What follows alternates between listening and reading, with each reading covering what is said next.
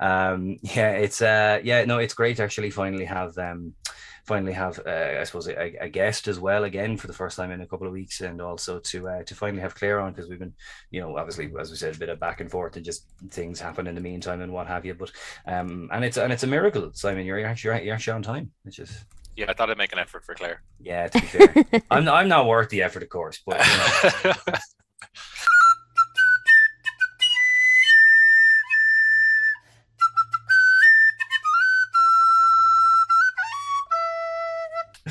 Good evening, fine people of the world, and welcome along to this week's edition of Reeling in Your Ears. Your train is nearly approaching the station. Just a few more stops until we complete this journey. Uh, I'm your driver, Kieran Walsh, and to join me, as always, my engineer on this locomotive, the trolley dolly on this runaway train, it's Simon Chadwick.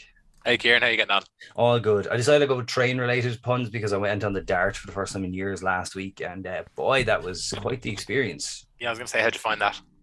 Um, well, I mean, it was easy enough to find. The, the train station was quite local. Um, but uh, no, it was um, oh god, it was just crazy. We got in, we got on the, the, the dart in Grand Canal Station, and that was fine. It was totally empty, uh, really kind of real, relatively empty. And then we got to the next stop. The doors opened. There was just this huge pong of weed, um, and this like I don't know, crowd of 80 young people. Uh, and I say young people because they could not have been older than 14. Uh, a gaggle, I believe, uh, uh, is what they're called. And yeah, they just got on and were were so loud. So I'm, um, yeah, and it was a long journey out to Malahide too. You're, you're slipping more and more into old man territory every day, Kieran. Every yeah. week I speak to you uh, old man yells at dart, uh, something along those lines. Yeah, but uh, the train back was great crack. The dart back was great crack because we were all drunk and we we started singing a couple of Strad songs with some Cork farmers. So um, I told them to listen out for this podcast. So if you're listening, I hope they made it back to the farm okay because they were supposed to be up. We got the dart at like one o'clock in the morning. They were supposed to be back on the farm in Cork at six a.m. So yeah, like you can't beat the work ethic of farmers, particularly those from Cork. Like, um, and I know they're from Cork because they did what all Cork people do is they let you know they're from Cork. Um, to be fair, um, but enough uh, hot dogging and grandstanding. Uh, Simon, we have a guest this week, and it is your job, as always, my friend, to introduce them. So, who do we got this week? We do, Kieran. We have a very special guest this week. Uh, our first guest in a, in a little while. Um, we have a, a YouTuber uh, podcaster, social media influencer. Some may know her as Claire. It's Claire Cullen. Yes, I was wondering how you were going to introduce me there. I was like, is he going to know how to pronounce Claire? I've been an avid Claire fan for many years. So. Oh, yeah, and I also recently started Twitch streaming. But yes, very good, very good intro. Thank you very much. oh, Thanks very, for having me. Very nice. Well, we always like to um when we have a guest who is of some prominence, I guess, in terms of social, um, you know, social media influence. I suppose we, you know, we like to get the, you know, a bit of cross promotion here. So you're you're right. So you're on Twitch and, and and YouTube. So what's your YouTube channel? What's your Twitch channel? Promote whatever you want to promote. So I'm everywhere basically as Clisare. So C L I S A R E. It's a long story, but it's literally just my name with an IS in the middle. Um, so Clisare, and yeah, I'm on every platform like uh, YouTube and Twitch would be my primary platforms in terms of content, but then I'm also on like Instagram, Twitter, Facebook. If you're still on Facebook, etc. Yeah, TikTok. I am, I am, still on Facebook. I, am, I am that age. Yeah, as am I. I'm I'm old, as you can tell by my dark story. Awesome. So for those of you listening out there, make sure you go follow, like, watch, etc., etc. Um, so this week we are looking at the year 2013, nine years ago. Um, so we open up this year with Barack Obama addressing Waterfront Hall in Belfast, as he says, "This generation of Nordies has seen more change rapidly than any other around the world."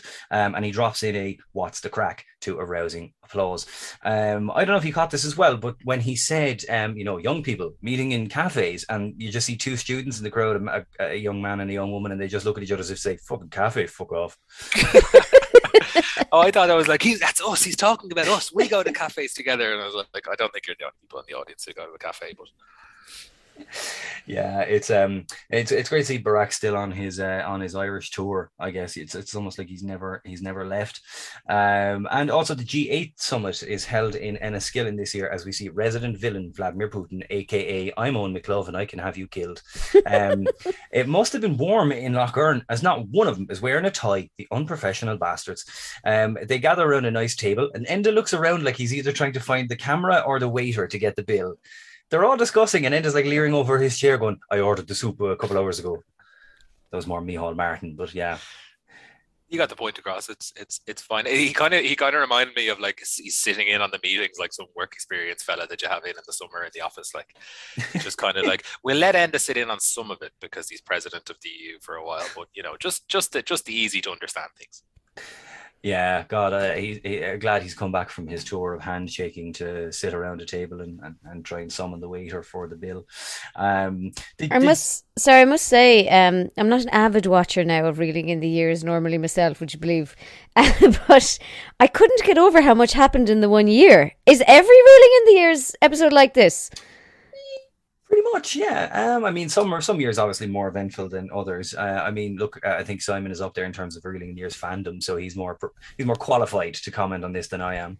It literally felt like everything yeah. that's happened in the last 10 years happened in 2013 when I was watching it. I was like, oh my God, every cultural iconic moment that I remember turns out it was in 2013. Well, this is the beauty of the show because no matter what year you go back and watch um, Claire and I would have, I would say li- watch them all someday and listen to our podcast while you're doing it. But if you, like if you go back and watch any year, you'll that's what'll happen. It's all this nostalgia hits you, particularly with these more recent ones because you'll remember it as an yeah. adult. But yeah, uh, yeah, every yeah they they they pack whatever 25 minutes or whatever it is they find uh, they find enough to fill it so yeah there's definitely i think in this most recent series they definitely started putting more in though like they flick between things very quickly and some of the like 90s episodes and stuff it was a bit more drawn out yeah yeah, and I mean also the uh, you know we don't have the troubles in these times. So like whereas in the eighties and the nineties episodes there was a hell of a lot of like big incidents that you could just draw it for like four minutes at a time. Yeah, of, yeah. Action, yeah. I quite liked in this one that they had like a nice mix between like serious news and then like internet news. Exactly. was actually quite a bit of internet news in this one, which I was all about. There was, to be fair. Actually, I think it was 2010. The one we opened with was literally a YouTube clip of the guy falling on ice. yeah, that was the first clip. I really want to interview him. It's like my life goal to find him and interview him for a YouTube video. I'm dying to do it. I think, yeah, I think gonna, that's going to take a lot of tracking down. If he uh, listens to this podcast, oh yeah, we, we've please find me on social media. We've put out, we've put out the appeal. We we're, we still haven't gotten anything yet. um, and uh, up next, Michelle Obama and her daughters visit Dublin and Wicklow and they uh, speak to the Gaiety Theatre. She advised the youth never forget home uh, and give back to the community who made you. So some sound bit of advice from uh, from a, somewhat of a respectable first lady. And was this the visit where they created the Barack Obama Plaza? This must have been. No, this was. Or was there another one? What episode was that? We looked at that. That was 2011. No. Oh, that was even earlier. Wow. Yeah, the 2011 one. Yeah, he he arrived and he went to Moneygall for like two hours, and I think yes. they opened the plaza then. And yeah, he had a pint of Guinness. Gee, so he came twice in two years. Yeah, Three. pretty much. Wow. Yeah, he, he kind of mad for it. it, flat out mad for Ireland. So he was. yeah, he kind of made it as uh, it made it his his his second home almost. Yeah, his, um, his, daughters were less thrilled. I don't know if you saw the clip here where yeah, they're like, she did not look some, at me. Some old book. Oh my god, I've never seen more bored. Like are they both teenagers? But one of them definitely is. And uh, that that clip actually made me think that it must be crap to have a president for a parent because like you're you don't want to be famous. You're sort of pulled into the spotlight and you're like more famous than famous people nearly. And yeah, the two of them just look so miserable at the was it the Book of Kells? yeah, I think it might have been the Book of Kells. Whatever it was, like it was not doing it for them. Yeah, this actually reminds me of like bringing my own kids to something that I want to go see. It's like I'm bored, I'm hungry, I need to go to toilet like just a yeah. lack of enthusiasm for the Book of Kells. Um, and speaking of community, Father Noel Furlong, aka Graham Norton, in his native Bandon, to unveil the Graham Norton Riverwalk sign. Uh, he basically says, Well, there's no escaping Bandon. Uh, you ever driven through Bandon? There is literally no escaping Bandon. Yeah. it's it's I know it's one of those towns you go through from Cork on the way to like places like Skibbereen, Clonakilty, what have you. But it's just it, it always reminds me because there's like uh, there's a cinema or there was a cinema in Bandon, and uh, some genius years ago spray painted an A because it was closed down. They spray painted an A, so it just read abandoned cinema. Which I like that. It's, it's quite clever wordplay to be fair. That's um, hilarious. But no, Graham Norton is um he's a very like he's one of these guys. Obviously, he's made it big in England, bigger than you know uh with than he than he kind of did over here initially. Um, but he just he never really lost the Cork, did he? No, he he's always he's always had he's always been unquestionably Irish, but just with the right amount of Brit thrown in. I don't know, is it because he's a Protestant? Uh, but he's just kind of toe.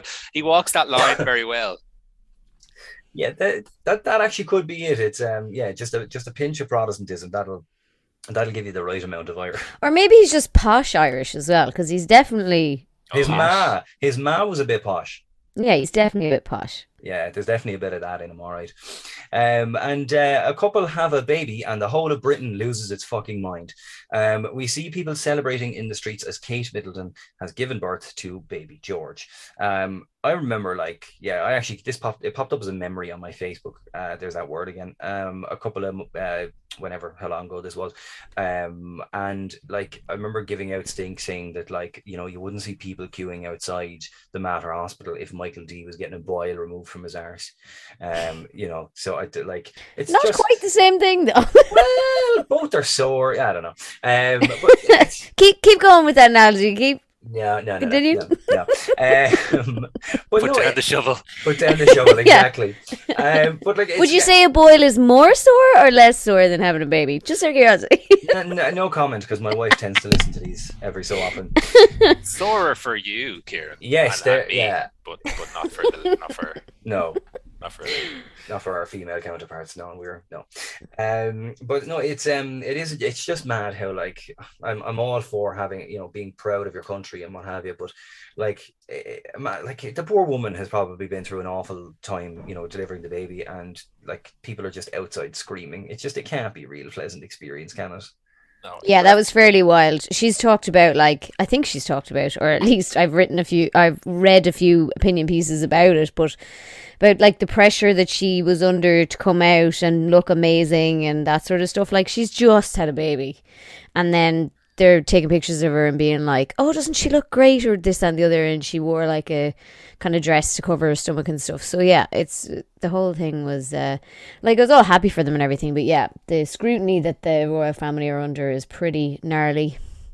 Yeah, I mean, even just like the other week when they had the the Jubilee and which one of them was acting out? Was it the young the youngest fella? Uh, no, I think it was Charlotte. I think it was their daughter. Oh yeah, and she. But like, like, I mean, got, Kate got dogs abuse for like Yeah. her parenting, and it's like she can't do a thing. Like, like that's that Oh, sorry. Yes, you're right. I think it was George. The is that his name? George was acting out, and then but then there was another moment then where Charlotte starts crying or something, and then Kate like comfort comforts her, and then uh, then they were all like praising Kate, being like, "Oh my god, she's the best."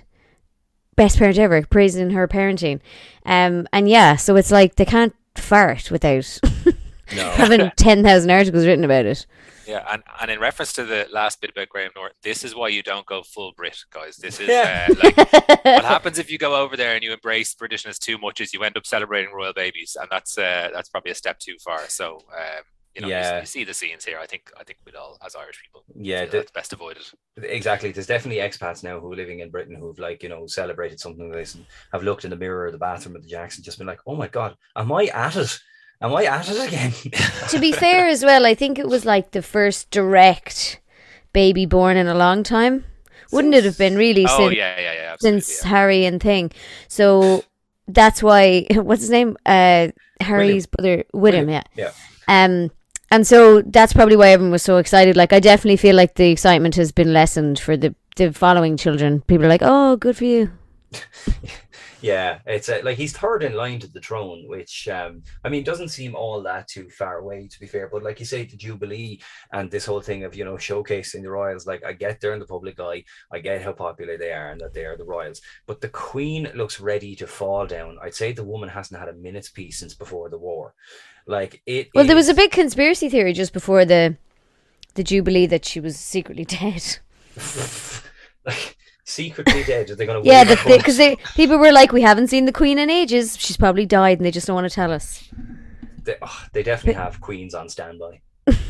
just a couple. She's not a goldfish. You can't just replace her like a total lotus.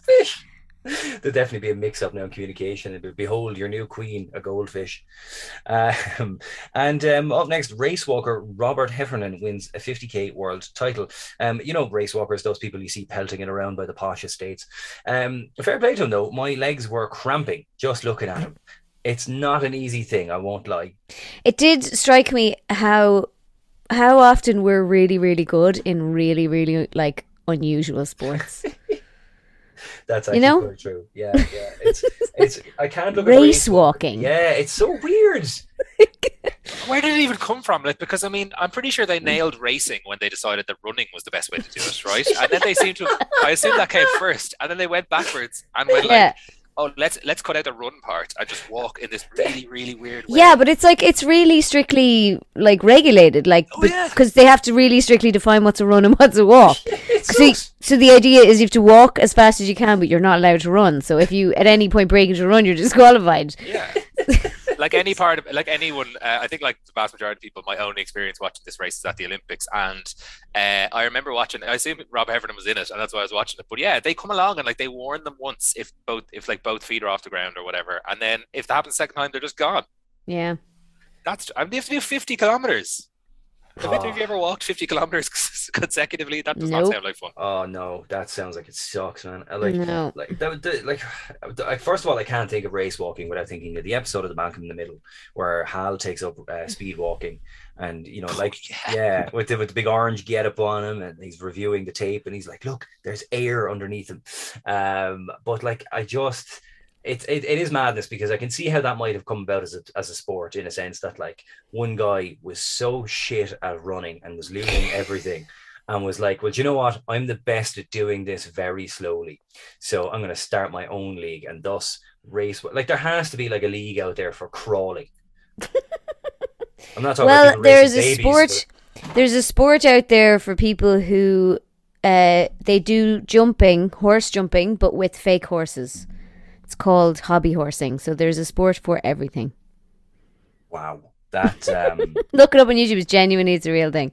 I've I've seen air guitar contests, but now yeah, I kind of want to see. Uh, I kind of want to see hobby horsing. Hobby horsing. That There sounds- used to be an Irish contingent, but it, it got disbanded. Oh man. Unfortunately, no crack. No crack. They they really should have came out to like you know my lovely horse. Uh, that would have been brilliant in the That would have been Olympic. Stadium. Yeah, in the Olympic Stadium, absolutely brilliant. waving. Um, and um, up next, then, as part of the gathering, a tourist promotion, uh, Tom Cruise discover his Irish roots. He's a descendant of Augustino de Cruce, um, one of the de Cruces from Ballydehob, I'm sure. Um, it's so like it's come on, that's a stretch. I mean, this will go like Irish roots and this the Crusade guy that like it just seems like too much of a stretch for me to be honest. It's like somebody was like, look, let's just try and pin this on Tom Cruise. So just just so we can get him here and say that he's Irish, say that Yeah. he's one of ours. It just seems so forced and he he, he kind of looked half interested to be honest. To be honest, it's very jarring when you hear like, you know, I'm Irish. He's like, oh, Yeah. Yeah, it's it's like he could have went whole hog with it and just started naming his films like Irish. Like instead of instead of Mission Impossible, it would have been like Mission. Ah, should be grand. But um, the the gathering actually, I was to- I totally forgot about it. But it was um, when I think that was it was that was the year I came back from Australia and I started my series called the Irish Bucket List, and I did it because the gathering was happening, and so basically the gathering was like events the whole year. There was loads of stuff on there, and it was brilliant. I really think they should do it again. It was absolutely brilliant, and I just basically travelled around Ireland going to all these mad events, like a world record attempt for the most Clares in County Clare. Oh, that sounds I like that. amazing. I went to the Redhead convention. I went to a good few other things. Like it was brilliant. The gathering was great. I think it's like one of the best.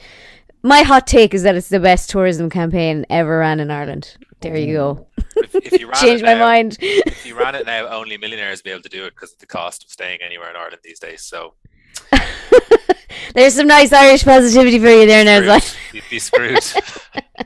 Yeah, do you know what? It, it- like if even if you did one of those, you know, I mean, like- you're not wrong, in fairness, but No, you're not. But even if you did one of those, uh, like round the country and like in a car, even that shit'd be expensive. So most of the clips would just be you like on the bus. You know, that'd be, that yeah, Yeah. wouldn't wouldn't be as entertaining these days, I guess. Um, and um, on the ISS, uh, spaceman Chris Hadfield orbits the Earth and sends the first ever tweet from space. Oscailge, what a time to be alive. This was absolutely iconic. This is like uh, this is like an iconic moment in the internet. I I couldn't believe that this was in 2013. Um, Chris Hadfield is like It, well, he's Chris Hadfield. Like he's uh, Yeah. the spaceman. He did the the lip syncing. Like he he actually he probably invented lip syncing, which is now like TikTok, all all what TikTok is. But he probably invented it when he went up and did that song up lip sync to the song up there. Yeah, Chris Yeah. Hadfield, and he came to Ireland, I think, a couple of years later. Um, if I'm correct. He And did, yeah. he, he was definitely doing the circuit for a while in the YouTube circuits because he came to VidCon a couple of times as well because he was a big deal in the YouTube side after that, the lip sync video. Um, but yeah, I was like, I I didn't realize his first tweet had been in Irish. I was very impressed by that. Yeah, it's it, it is mad because he was kind of um I suppose appealing to a lot of uh folks when he was flying around the ISS and he was taking pictures of their countries at night and posting it on Twitter. So he kind of really did a tour of the world. Um, but no, he's he's my favorite like astronaut guy uh just because he he made it interesting. Like I think if I'm right saying he's been obviously the highest you know place you can be in space and he's also been at kind of like the bottom of the ocean too uh, I think I'm, I'm nearly 90% sure of that.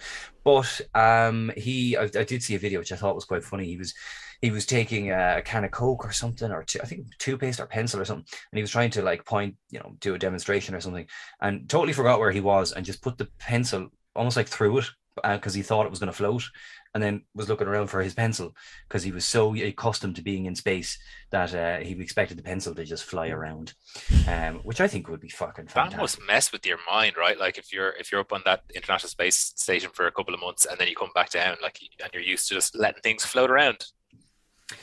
Yeah, but you know what? Everything floats, you know. So uh, you, you'd want to be careful how you flush the jacks. Um, oh, I've, I've read I've read about how they go to the toilet at the International Space Station and what happens when it gets loose. Oh, It's not great. Not great, Claire. Claire, I'm not gonna I'm not gonna lie to Yeah, it's it's Look it says up. it- it says it- um, the might be all right there, Simon. Now, thanks. Yeah, it's like the you. really If you're, bad. bo- if you're bored sequel. later and you want you want something to read, read about that. It's fascinating. It's like the really bad sequel to Alien. If I need something to react to on stream, I'll look up. look it up. There you go.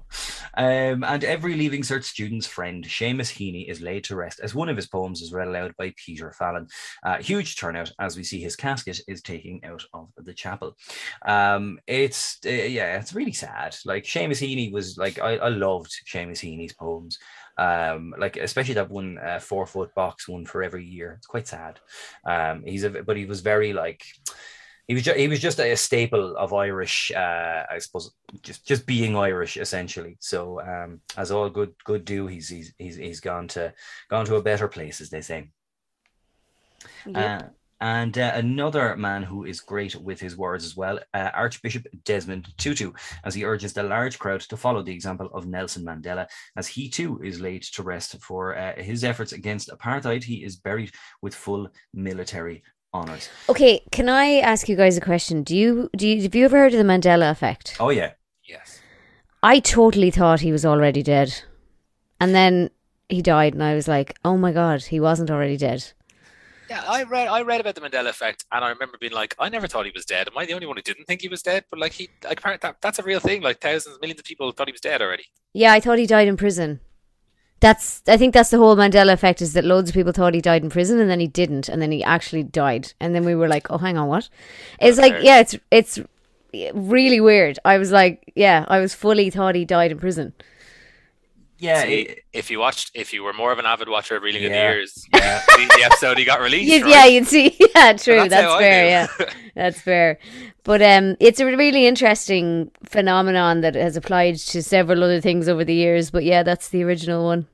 Yeah, um, like it's it, it is one of those things that messes with you. Like I actually did have the Mandela effect, like proper full on with Fidel Castro, because uh, somebody had that's and that's how I discovered the Mandela effect was because I genuinely believe Fidel Castro had died and then he didn't, and then he actually did. Um, and um, you know Desmond Tutu as well is such an iconic character of South Africa. Um, he's just so animated. I love listening to Desmond Tutu speak he's just absolutely brilliant. He's so passionate, um, and like himself and Nelson Mandela. I remember the time the South Africa uh, 2010 World Cup, they had uh, a comedian do like some sort of show for BBC, and it, uh, Nick, no, not Nick Vujicic, uh, can't remember his name, but it'll come to me. But th- he did impressions of uh, Nelson Mandela and Desmond Tutu. But there were these big, huge, massive um, paper mache marionettes, and they were absolutely terrifying. It was like an eight foot tall Desmond Tutu leering at you. It was fucking weird. It was like a fever dream.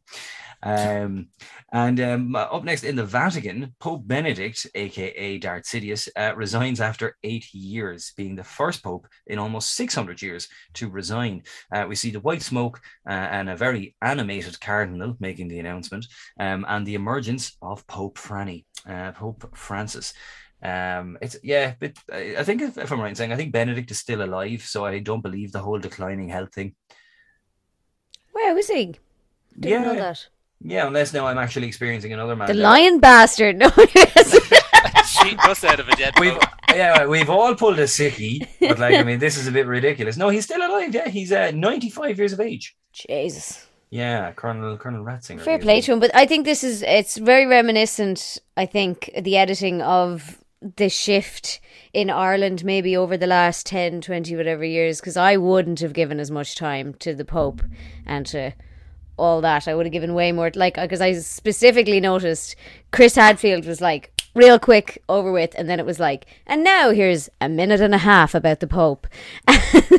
and personally, I just wouldn't have given it that much, but I think it's just an interesting thing to note, like how Ireland has changed and how we've kind of over the years maybe given the church a little less importance in media and our lives.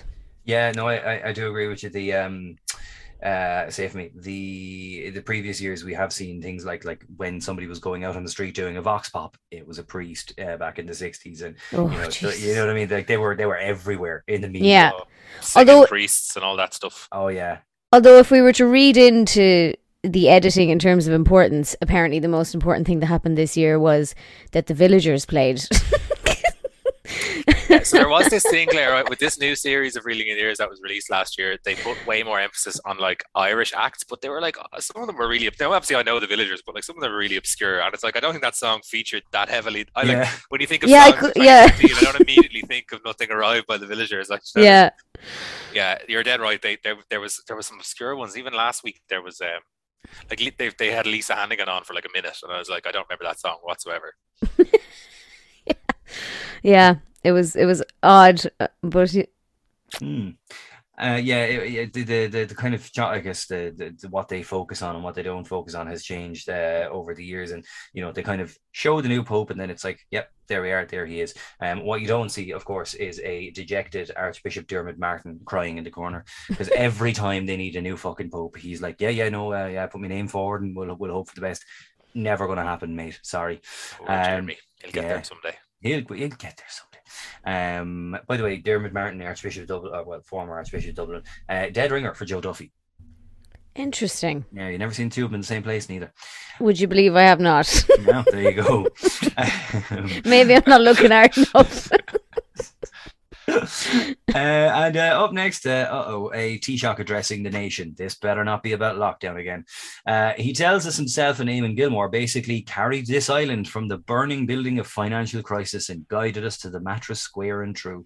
Um, Ireland becomes the first Eurozone country to exit the international bailout. Uh, so, Simon, you're the money guy. Do tell how important, how did we do it, etc.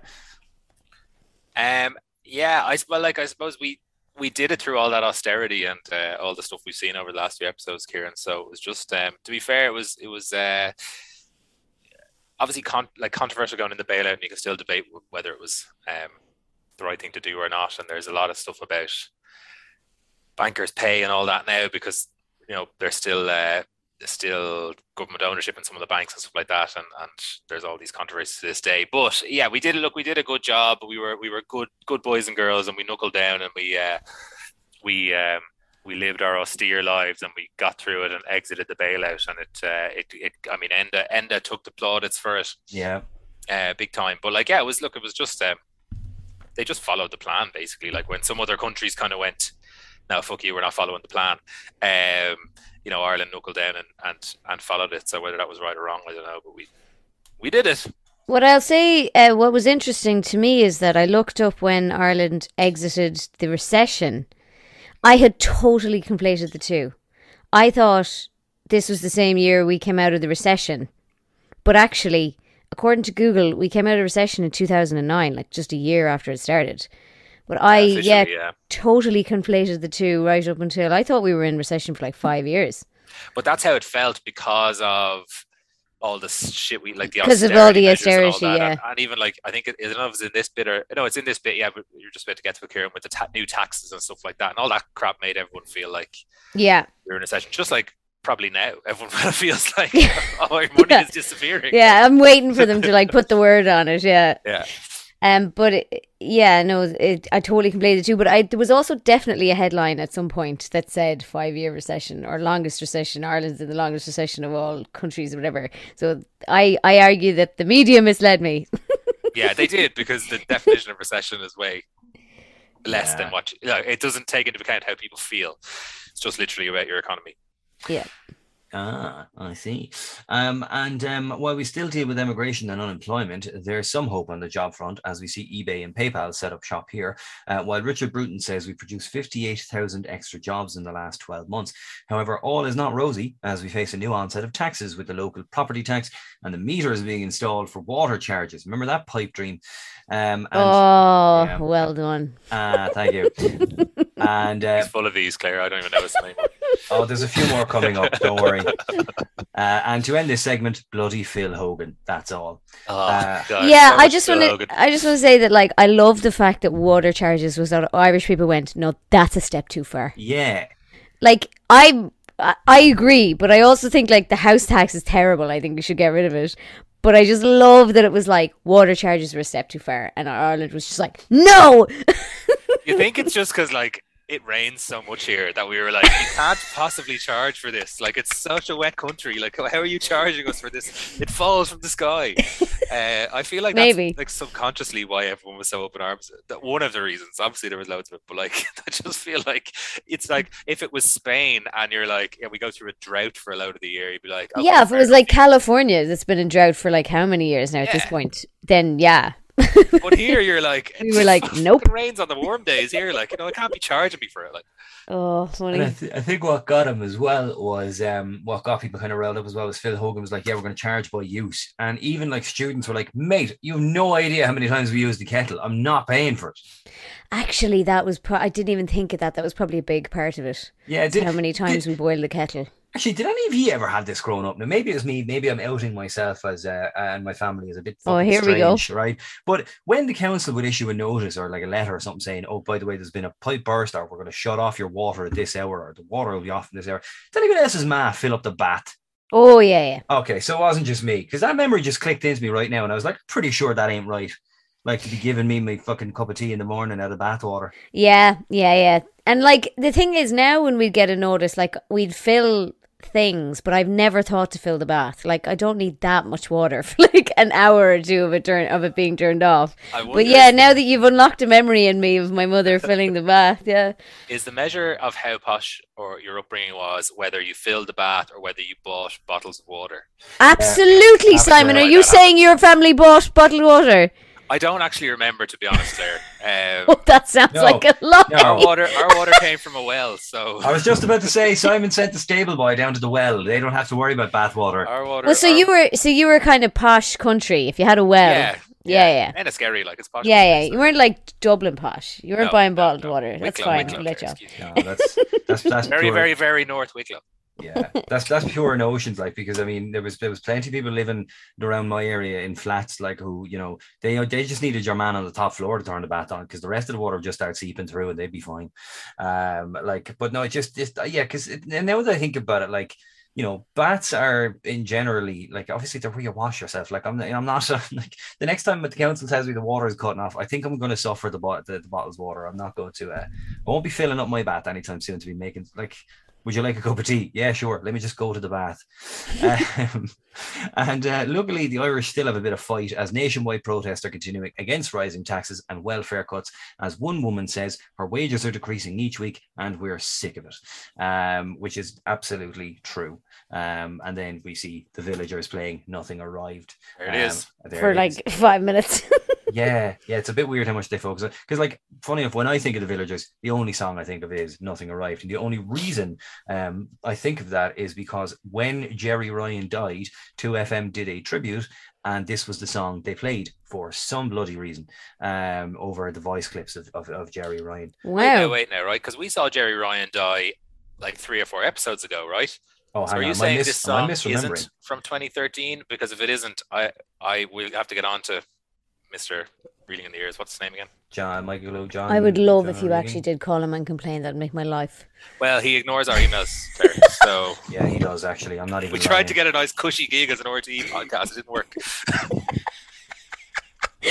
Oh, that's brilliant. Yeah, I mean, so- like, how are they not like so delighted that they've got two super fans? Like of all, like of all programs, no offense, but like to have two super fans, I, can't believe they're not all over you. Yeah, well, Yeah, put in well, a word for us if you're talking to anyone in there.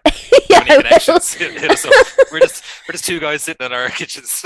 Uh, well, Kieran's in a closet actually. But Yeah, I'm that- told. I am. I am.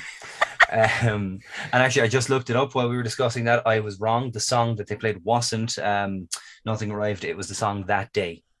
Ah, Well, then Mr. Reeling in the Ears can rest easy tonight. We won't, he- we won't hound him about this. No, we won't. He, he won't have another email to ignore. so the song in this episode is not even the song that you think of when you think of the villagers. Then no, you're right. It's not. amazing. It's one of two. It's one of two. Yeah.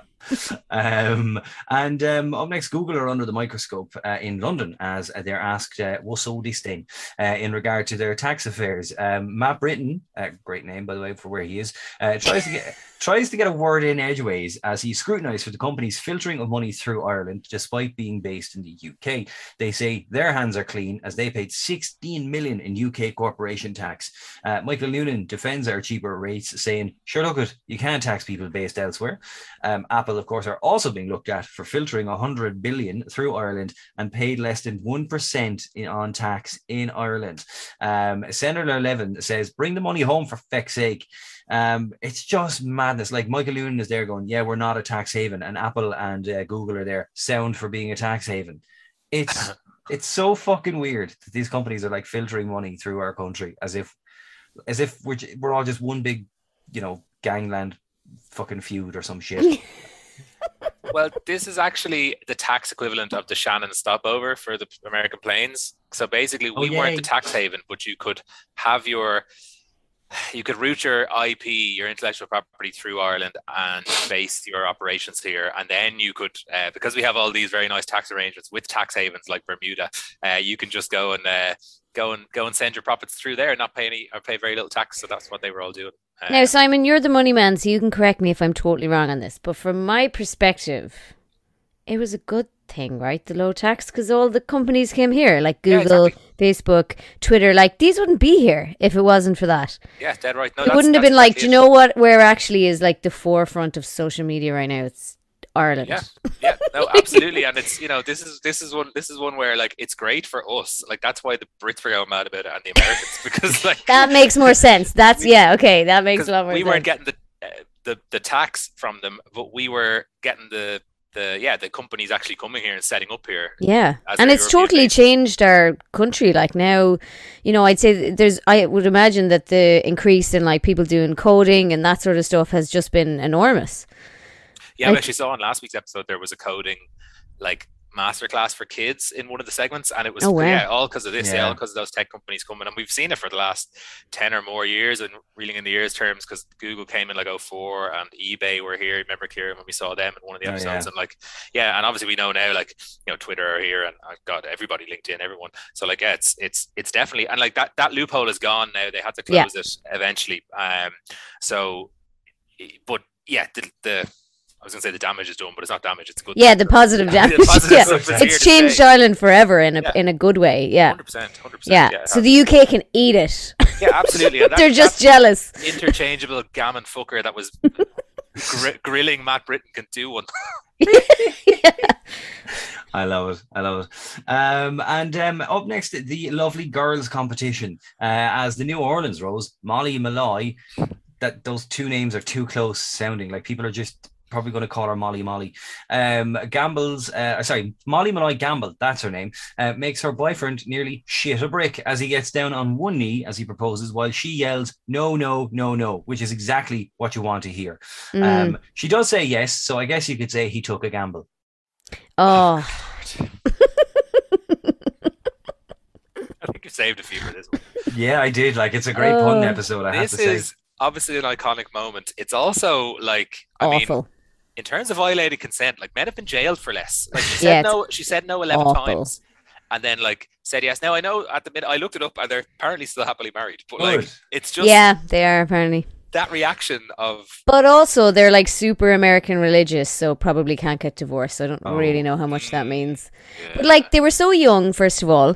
It was like her moment. This is why I hate this so much because it was her moment, Ah, and he managed to make it about him by turning it around. And like, her no, no, no, to me anyway, is clearly not that she doesn't, it's not to do with her not wanting to marry him. It's not wanting it to be at that moment. She's Yeah. basically like, please, please don't do it now. Please don't do it now on Like- stage in front of awful. And then she didn't even like win. It was like this weird thing where you're kind of like, I do think it must have affected. Maybe, maybe she was never going to win, but like, I kind we we were all. I remember um because I worked in the Independent at the time, and I think we were in the office watching it. and We were all kind of going, "Oh my god!" Like, what's what's going to happen now? Like, are they going to make make her win because it's such a feel good story that she got engaged, or is it going to be the opposite where they're going to be like, "Okay, she's she's had her moment now, so we, we'll give the crown to somebody else." It was so cringe. The whole thing was just cringe. Yeah, I think it's kind of common, you know, common knowledge that public uh, proposals not the best idea, and uh, they they kind of these days are, are seen as kind of tacky. Yeah, I think you should definitely at some point feel your other half out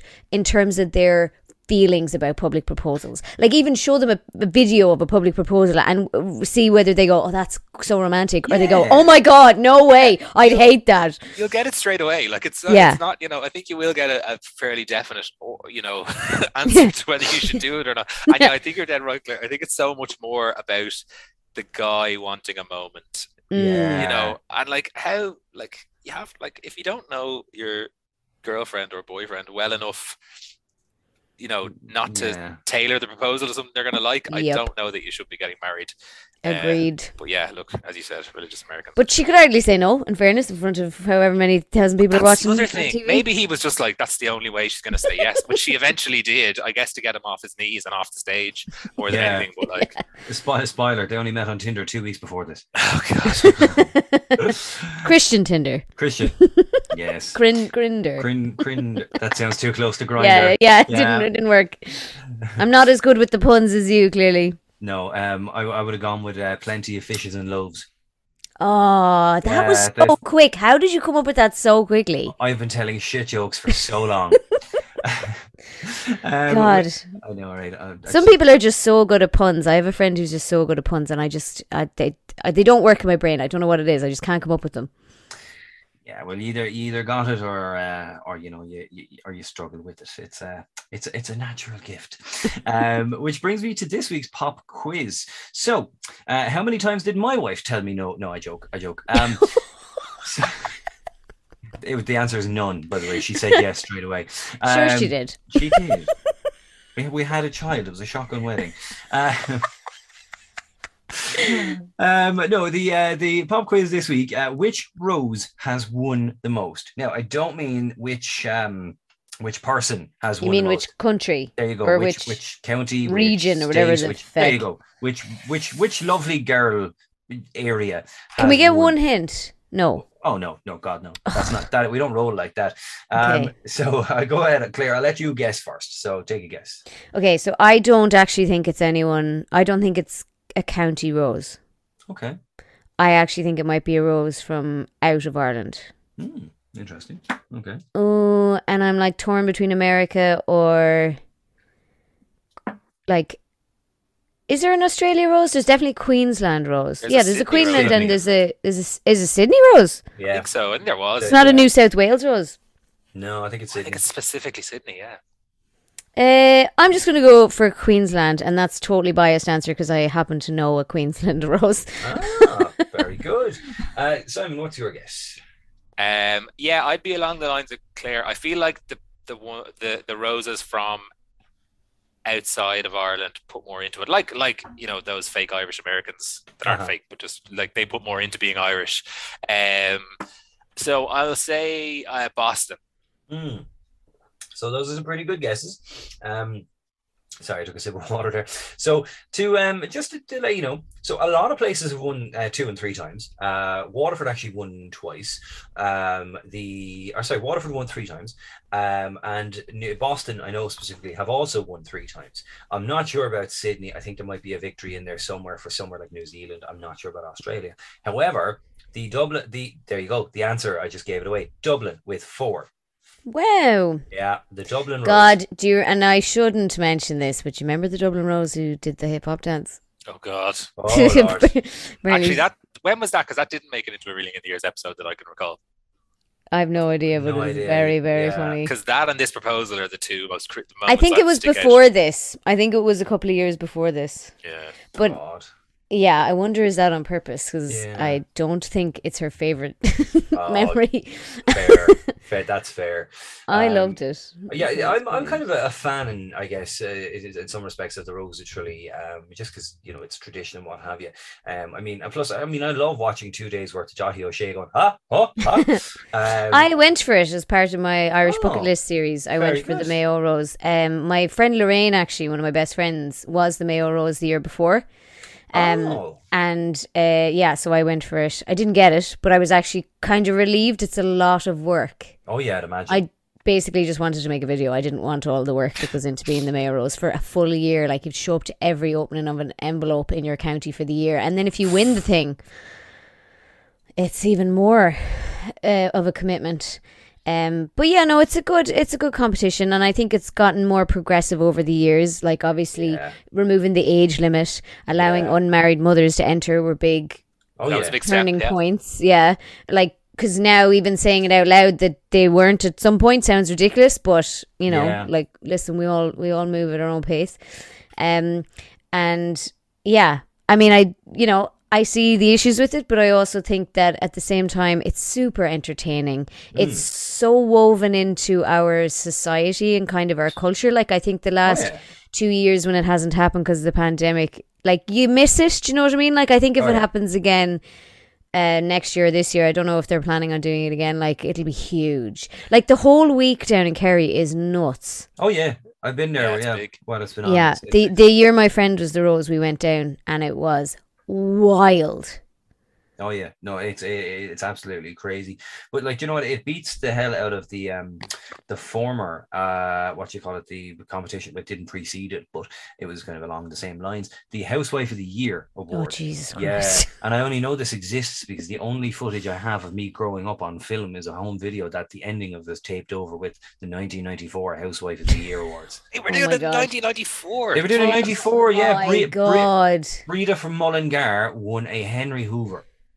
That Oh, was God. her prize. Oh my God! She won a Rita. fucking A Hoover. Hoover. That was her prize. Gay Oh Byrne my presented God. her with a Hoover. Of Yeah. course, Gay Byrne was presented. Lads. Oh yeah.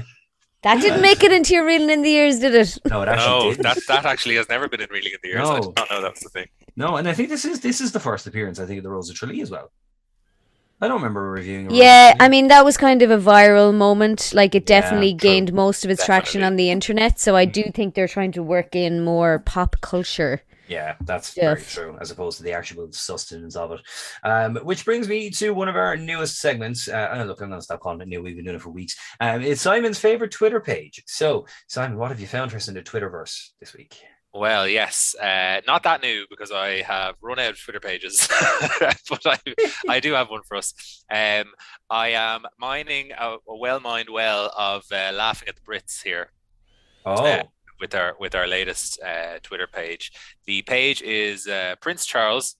Uh, at some point, they've had to add parody in brackets, which I think tells you all you need to know about yeah. people on the internet. Uh, uh, that's at Charles underscore H or H, uh, His Royal Highness. If anyone didn't know that, um, so this, this, we, we we had the Queen's parody page going going back a good while now, Kieran. Um, so Yeah. this is kind of a, along a very similar along a very similar vein, but uh, it it it ticked a couple of the boxes. You know, I like to get ones that are still tweeting, still active, because uh, we get a lot that like were good a couple of years ago but haven't tweeted in a while. Uh, this one is uh, is still tweeting, and obviously there's a lot to laugh about uh, about uh, in Britain at the minute. So um, just to give you a flavor of uh, just to give you a flavor of uh, some tweets uh, on June 5th, Prince Charles uh, tweeted. Hangover the size of this is after the Platinum Jubilee, I think, just in case anyone needed a reference. Uh, hangover the size of China. Someone get a sausage sandwich and a cup of tea on the go. Um, the uh, the one the, the one the one that got me was uh, uh, tweeting. He was he, they were live tweeting at the Platinum Party at the Palace uh, uh, for the Jubilee. Uh, might have to sell France to pay the electricity bill, uh, which I which I which I very much enjoyed. Uh, and, and my personal favorite from that day was Elton John's wig must be approaching its own Jubilee, Ah, ah. uh, which. Brilliant. Uh, and then uh, just uh, there, there, there's one from that from that June fourth from the, the party, uh, the Platinum Jubilee party, which is a picture of Rod Stewart singing at it, uh, and it says, "Can someone please collect their Rod Stewart impersonating grandmother from the main stage?" Uh, he does look very much like an old woman. oh, he God, uh, he does these days, don't he? yeah, he also live tweeted the Eurovision, um, which uh, which um, which I enjoyed. I'll, give you a, a one with a little bit of political shade thrown in it. Uh, Priti Patel on the phone says we could host next year on Ukraine's behalf, but would it be in London or Rwanda? Then she hung up.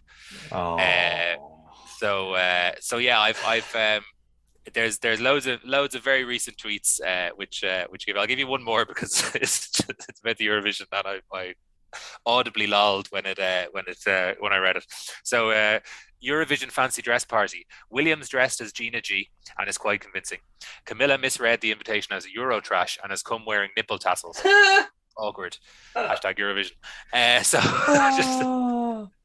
So that's a flavor. So a very active page, uh, still tweeting. You can scroll back through the hundreds of tweets about all the various uh, stuff that's that's gone on uh, in the last couple of years in Britain, and uh, well worth uh, well worth a read. So that is Prince Charles parody.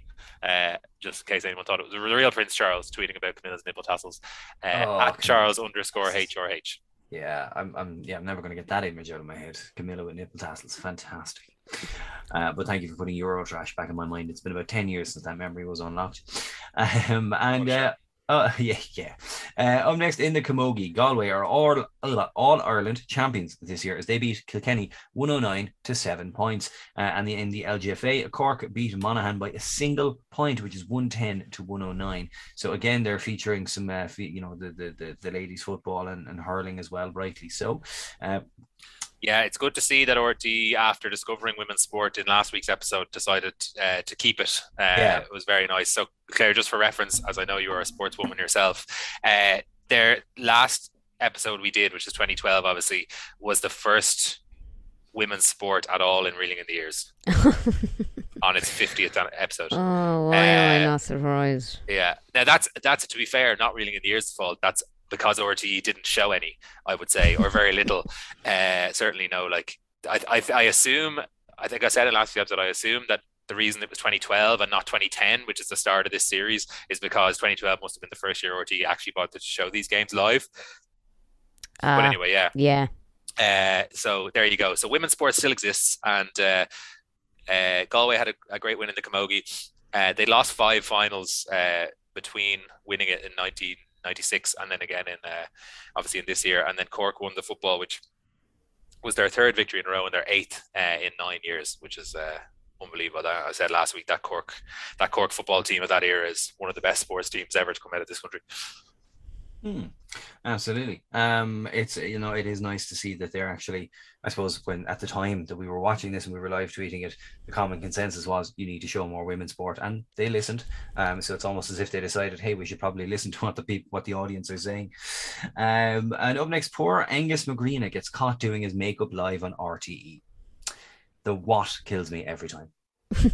This is another iconic internet moment. I can't believe they were all in the same year. This is very iconic internet moment heavy. Do you, was do you think Claire, you're you're more versed in the internet than either me or Kieran, but like, do you think this year was a particularly good year for these kind of events? Well, de- like definitely when I look over like the list of what was in that um that episode, I was surprised to see how many that I would have been aware of, of through the internet more so than anything else. Um, and I don't want to spoil the rest of it, but yeah, um, I definitely think this was I just, yeah, I didn't realize all these things came together in the same year, but loads of them rose to prominence because of they went, they basically went viral. Mm. You know, like I do feel like it kind of changed the, you know, what gets into these it might you might see a very marked difference from now on you're saying that this is a new series aren't you so yeah, you so might i i think you might see a very marked difference now in the kind of stuff that's going to be included because i really think that if if if it shapes the series as much as it shaped this episode, it's going to be internet heavy. I think it has been because the way the way these episodes have gone. So, Reeling in the Years was initially released in '99. So they did the '80s first, then the '60s, the or then the '70s, the not the uh, '60s, and the 2000s. Uh, then when the 2000s came along, they did the 2000s, 2009. So there was nothing from 2009 until last year, and then last year they released this whole decade. And you, you can see, you're dead right. You can see because obviously in 2009, like going viral wasn't a thing. So even mm. those like 2008, 2009 episodes, you didn't have much about the internet or like about like people consuming the internet. Whereas yeah, in these new the ones that was re- released last year, it's like you said earlier, Claire, like half the episode is like stuff you would have seen online rather than on RTE, which is like yeah. totally different because the whole point of this show originally was it's from the RTE archives and it's a way to fill half an hour. But like it was actually oh, it's changed so much. It's changed so much. And yeah, I think this must be the year it really takes off. I'm sure had we had you on the previous weeks, you'd have pointed out other things that were like internet viral that we just don't remember from the internet because we probably probably didn't see it. Um, but yeah, it was uh, it's definitely you can see it in this episode how many how many of these viral things there are. Yeah. Yeah, absolutely. We even said it at the start of this decade when like one segment was all about the big freeze, whatever. And as I said, you know, your man slipping on ice and it's this camera footage of cars not, you know, eh, handbrake on, sliding down hills, and you kind of see the influence of actual, you know, virality, I suppose, and and people, you know, this is the first really for this show, so it certainly is uh, interesting. Um, and the uh, biggest transfer ever next, it would put any Premier League to shame. Uh, Pat Kenny moves from RTE to Newstalk after 41 years, with Sean O'Rourke taking over his spot. Um, I love how the woman um, I can't remember her name, I didn't write it down, but she basically just in a roundabout way says, "Ah, sure, they're both the same." Yeah. Yeah, she um, was very, very Anne-Marie Horan is her name. She was very it. unimpressed that they just replaced him with another mm. old white man. Hmm. Um, I actually tweeted this the other day. I think the weirdest Irish meta is the fact that we treat people switching jobs like it's the news. And I, I get it. I get it in terms of like Pat Kenny because he was at one radio station for years and he goes to a different radio station. I get it in terms of Ray D'Arcy. I just am not interested in it like yeah. at all. And like in particular, th- I get that in one way because they're in your they're when you're on the radio you're nearly in people's homes every day or you're on the telly. So that makes sense to me. But like we also report on people like changing like oh CEO of this company is now going to this company. And I'm like I don't understand why this is news. Like who cares? Yeah there, there, there's a bit of a bang of that all right. Um but I like it seems to me that whatever Pat Kenny does when he's just one of those it's like he's not he's not invincible to to sort of I suppose eh, being reported on. It seems like every two, three months or something, he's either said something, he's done something. Like he went viral pretty much a couple of months ago because he put his leg on a wall. you know, like I remember, like he objected to planning permission, like loads of people do often enough.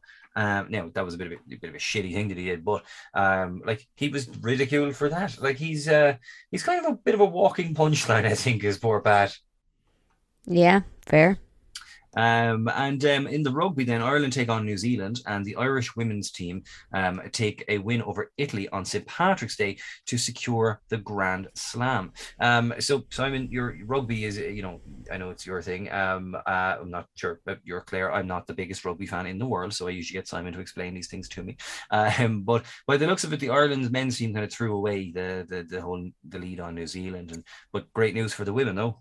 Yeah, yeah, the men's team blew it. Um, to be honest, uh, this is like I was there, and it's yeah, it's definitely the worst, like the the most crushing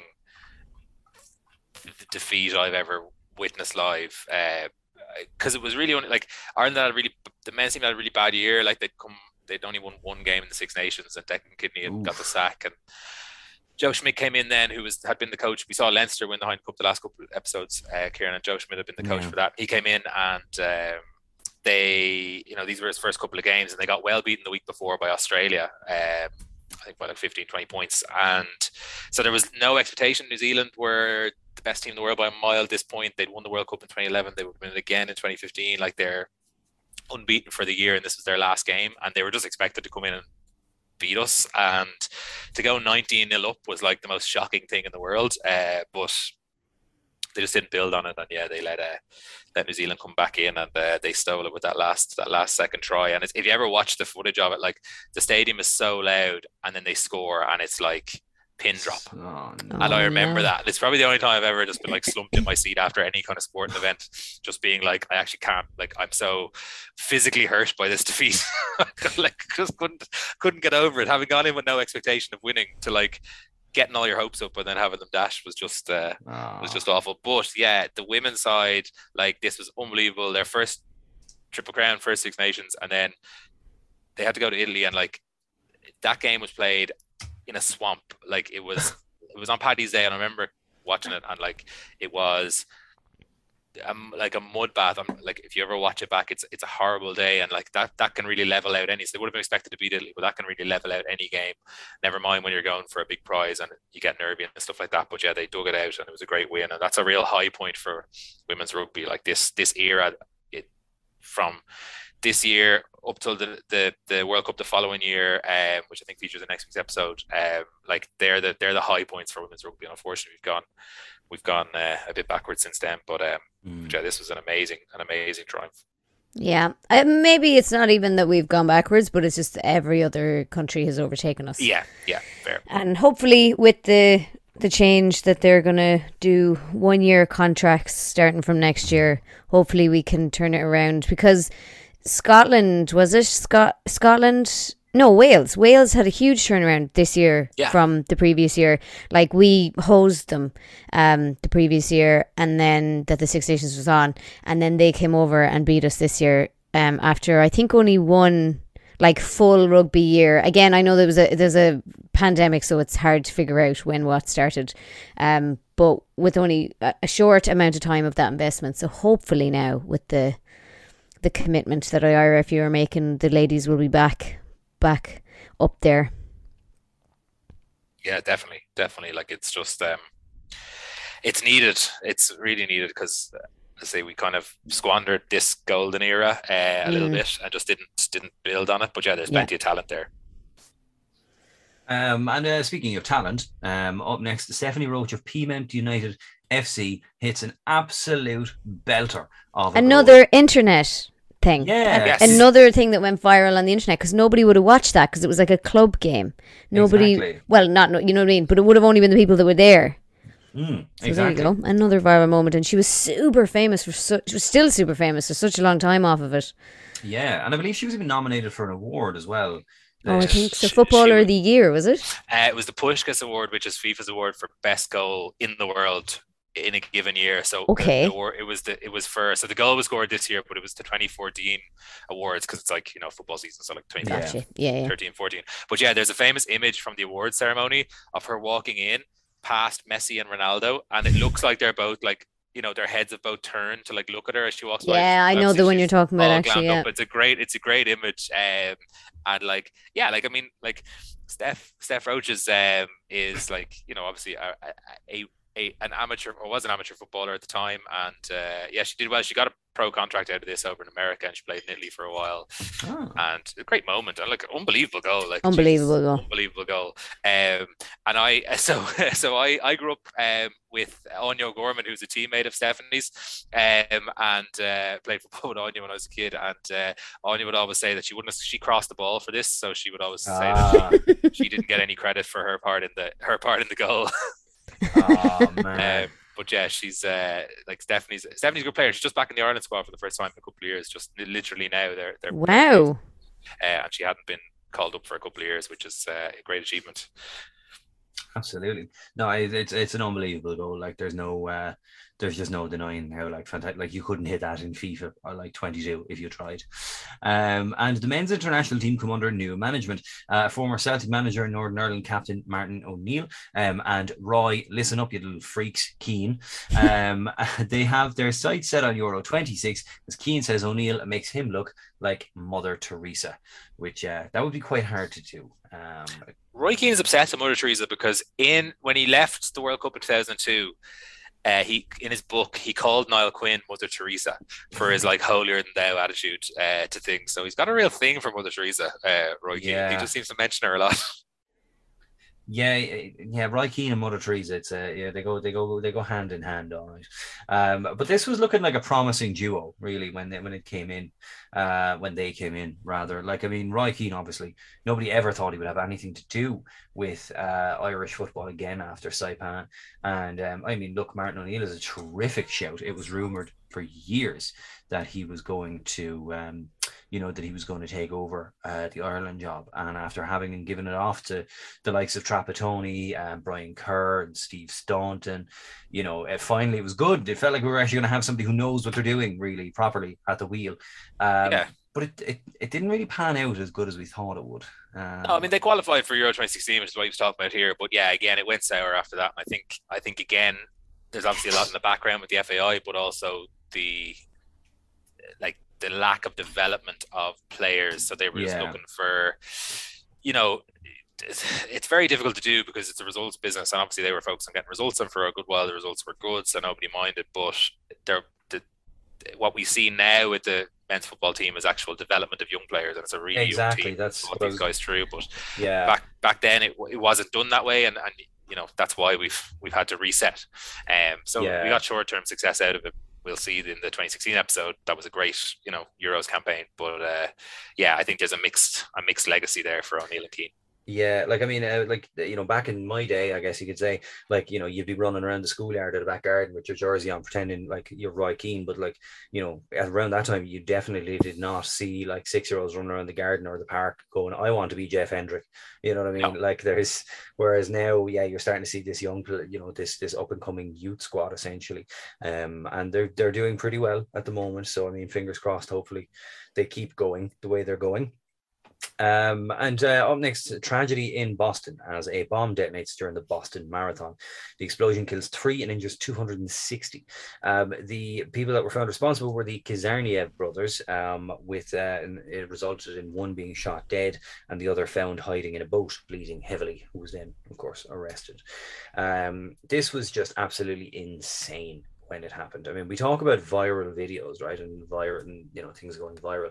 I remember when this happened, uh, Reddit, the social media site, uh, very, very infamously tracked down. They went, they went, did their own investigation and thought that they found somebody respon- who was responsible. Oh for it. my god, yeah, I'd totally forgotten about that. Yeah, and they genuinely um like went overboard.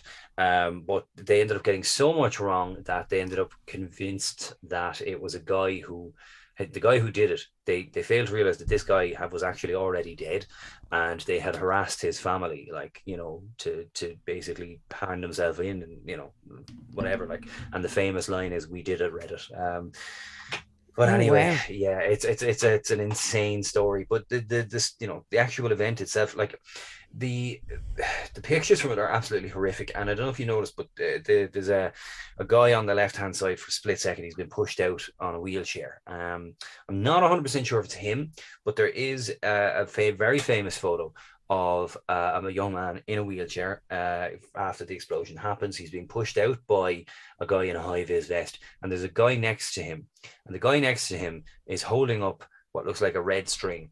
Uh, and that's where that that is basically the femoral artery that he's holding to keep the blood flow because the young man's legs were blown clean off. Oh, Um, yeah, so it's it's it's horrific because the bomb that they used was um, a pressure cooker bomb, which had which basically I don't know how it works, and even if I did, I wouldn't say it here because somebody would comment on it and you know make one. Um, but basically, you you, you pack a load of shrapnel in the bomb, oh. And it goes off and Awful. creates. It's designed to create. It was also damage. particularly cruel because it like was designed to take away the one joy in these people's lives, like Yeah. their biggest joy, which was obviously running. Yeah. So it was like not designed it wasn't just to like, okay, we want to scare people, you know, or okay, I want to kill people. It was like I actually want to maim people so they can't do the one thing that they love. Yeah. It's, Did they uh, ever get a like a motive? I don't think so. Um, I'm not 100 percent sure. I'm going to look it up later because um, I'm gonna I'm gonna read into it. Um, a, a, a more positive spin on it is that I think a couple of years later, some of the survivors went and did it again with their prosthetics. ah, well, that's touching. That's that's what you want to see. Uh, you know. Yeah. the They ran it again. Yeah. Fair play to them. Um, and in keeping with the states, one brave soul speaks up to let the public know the NSA have been spying on them. Um, Edward Snowden reveals uh, that you just have to fall under any sort of suspicion and they're onto you. This leads to nationwide uproar as it is revealed that the US and UK agencies have been spying on other governments and world leaders and that people have been put at risk. Uh, another whistleblower gets prison time as Chelsea Manning gets 35 years for revealing secrets that show us uh, that show how US forces killed civilians in Iraq and Afghanistan. Uh, Julian Assange has quite a good name for it. No national security extremism. This was fucking mahoosive when it came out because, like, it kind of pretty much just confirmed uh, basically what the Simpsons predicted that the NSA was listening in on our phone calls. Well, not our phone calls. I again, I'd totally forgotten about this, but it's really interesting to be reminded of because in the last couple of years, hasn't the US been pointing the finger at TikTok, being like China is recording us and monitoring us, blah blah blah. Yeah, it, it- that- that- Interesting. That was a that was a very I think that was a Donald Trumpism. Um, Yes. because he, he you know the, the the way he pronounced it, China. um, yeah, you know it's it's fucking hell. It's gas. Like, given the way the country is now, especially today after that horrific news. Um, but uh, like. The, the fact that they even let that man go on telly and broadcast Mm, what yeah. is, you know, it's ah, it's just fucking. I also couldn't believe that Edward Snowden and the next the next item, Chelsea Manning, were in the same year. Yeah, that didn't click with me either. Um, I think they Chelsea Manning, I think they were arrested, uh, like kind of immediately, really, uh, and put in jail for quite a while. Yeah, thirty five years. Yeah, I no, And those were the pictures, weren't they? Was was Chelsea the one that that released the pictures of uh, prisoners in in prison camps in Iraq, like I- being beaten and stuff? And they, I Yeah. yeah, yeah, Was she- there, yeah. So that was another one that was like, God, they were harrowing, but they were everywhere. Yeah, yeah, no, it's yeah. That's a perfect summation for harrowing, but everywhere because yeah, they were unfortunately. Um, and um, in Syria, the war wages on between Al Assad's forces and rebel brigades, including chemical weapons attack, which kill hundreds. Um, in more tragic news, in County Louth, Garda Adrian Donohoe is murdered when he is in, when he intervened in a robbery attempt at a credit union. Uh, very somber scenes of the Gardaí um, marching in, in uniform because it is always tragic when somebody dies in an incident like that, but particularly somebody who's just out doing their job. You know, um, yeah. and that like I followed that whole case when it happened and when they actually arrested. I cannot remember for the life of me the name of the guy who shot him, um, but how they actually caught him was he fled to America after it happened. He went to work in New York and he uh, was bragging to a guy living in, or sorry, a guy in the bar in New York, a random stranger that he'd met, that he had killed a police officer in Ireland. Oh my God, Yeah, and this guy contacted the cops and was like, "Hey, can you maybe look into, you know, is there anybody good man. wanted for Gardaí, you know, murder over in Ireland. There was, and I think Interpol or somebody had sent somebody to um to New York to basically get this guy to talk again, which he did.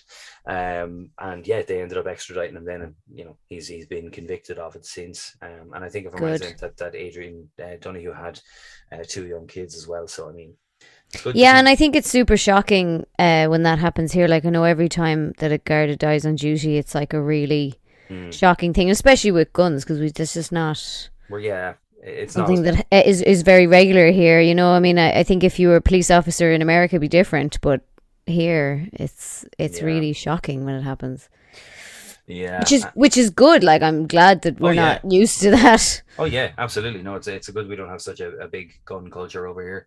Yeah, Um, and uh, Minister for Agriculture Simon Coveney next to he says that thanks to Ireland's rigorous testing, we've all been eating horse. Um, he, he uncovers the European-wide crisis uh, with the horse meat scandal. Can't beat an owl horse burger. Uh, That's Fucking- another one that was huge on the internet. Yes. There I remember us yeah. all making videos about this horse meat thing. Oh yeah, I remember the video of the guy in the horse costume walking along the Tesco frozen aisle going, "Ma, Dad."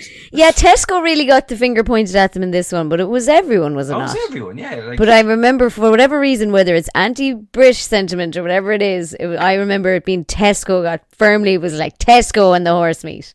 But it was and everyone, I'm pretty sure. Oh yeah, they were all at it. They were all, They were all at it. All at it. Um, But speaking of- also, in retrospect, how wild is that? That they were selling us horse meat? Like, like, like, if you actually think about it, isn't that insane? it is nuts the fact that they were just slipping it in there, but it was all pro- processed stuff. Do you know, I like know, but like sausage and at some point, someone has killed a horse and then processed the meat and gone. Do you know what? Just slip that into the vat there. Like into a burger. it, it couldn't. It wasn't accidental. Like that's crazy. Yeah, like I know it wasn't accidental, and, and like I and I don't think we were exactly eating, you know, the former Grand National winners and what have you. So, uh, Even worse. yeah, that's it. Not That's even eating the good ones. It. Even, eh, nobody wants to eat a loser. Uh, and um, speaking of which, uh, the Peru 2, Michaela McCollum and Scottish Melissa Reid faced jail time in Lima on drug smuggling offences. Uh, I wonder, does the Hunbun get its own trial? Again, the Hunbun, like this is huge on the internet. I think these two were the most famous Irish pers- people for a couple of years. Oh yeah, in, in like no doubt. Like I, I guarantee. Infamous, You, probably a better word. yeah, but I guarantee you, she hid some drugs in that Hunbun. Like, there's no fucking way. well, that was the joke at the time, wasn't it? That like Yeah. if they're looking for drugs on them, they should probably start there. Yeah, like even that fucking what do they call that thing that you buy? You see it advertised on telly at like three o'clock in the morning. That fake bun that women have. They put their hair through it and they roll it up around their hair. I don't know what it's called, but this thing looks like a bloody flying saucer. Yeah, Uh, she she went for the massive one. All right. Yeah, she was released recently enough, I think, wasn't she?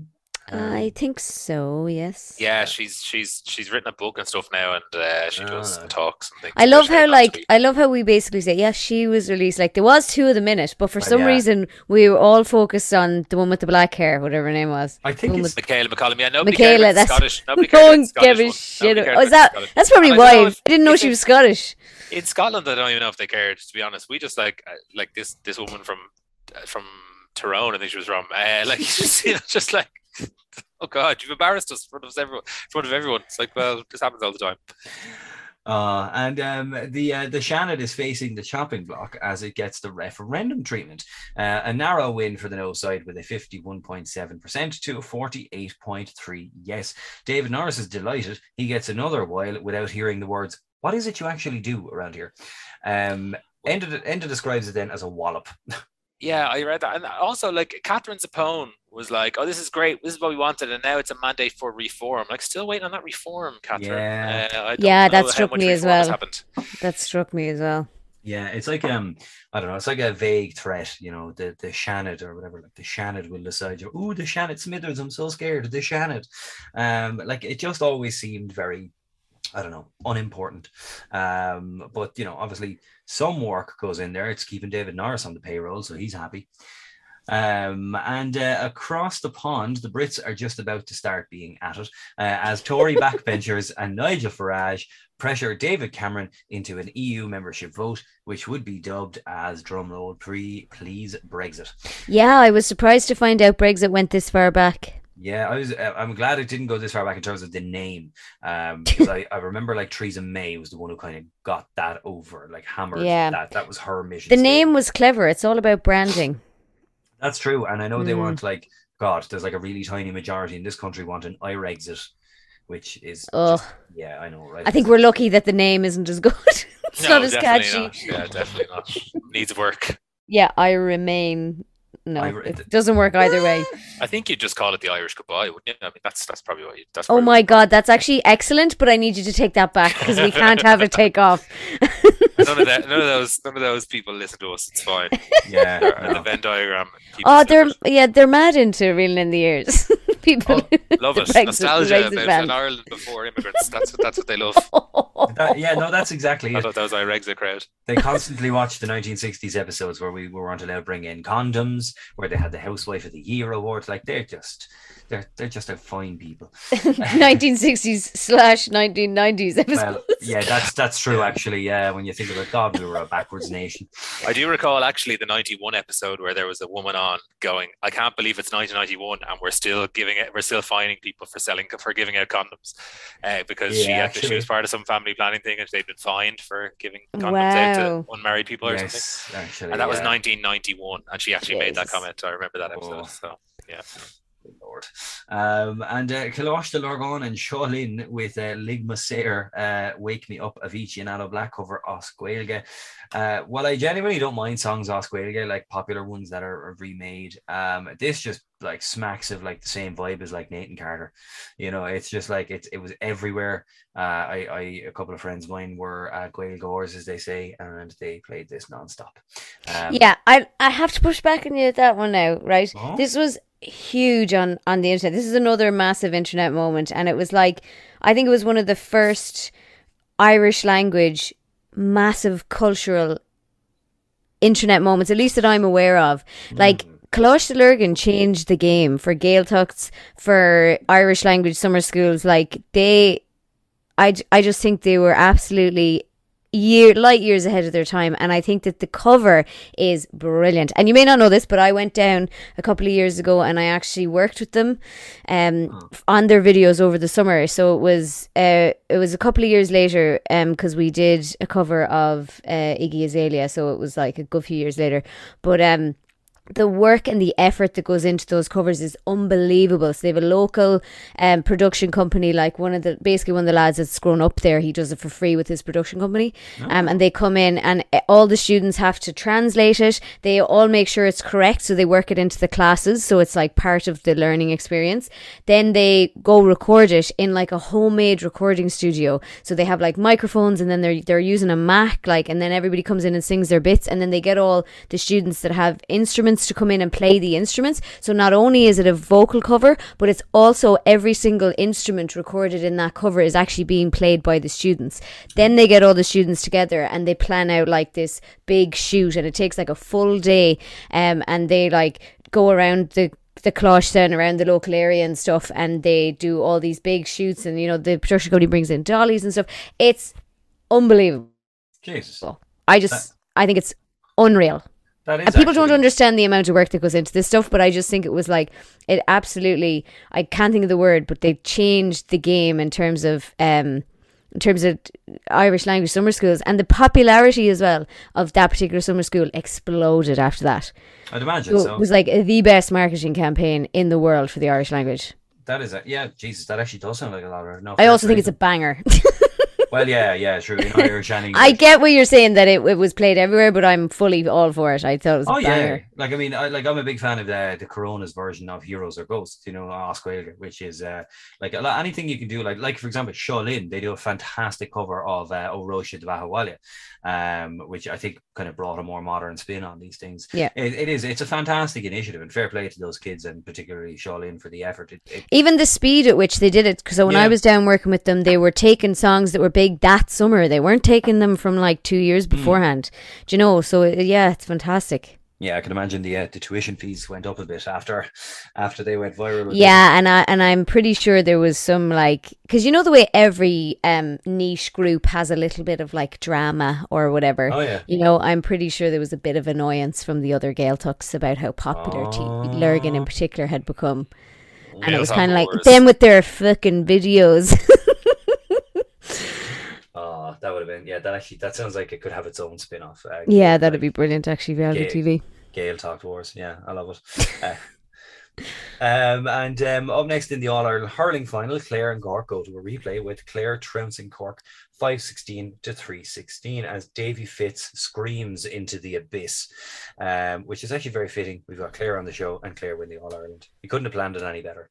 Yeah, and I don't care about hurling. Is that what that is, hurling?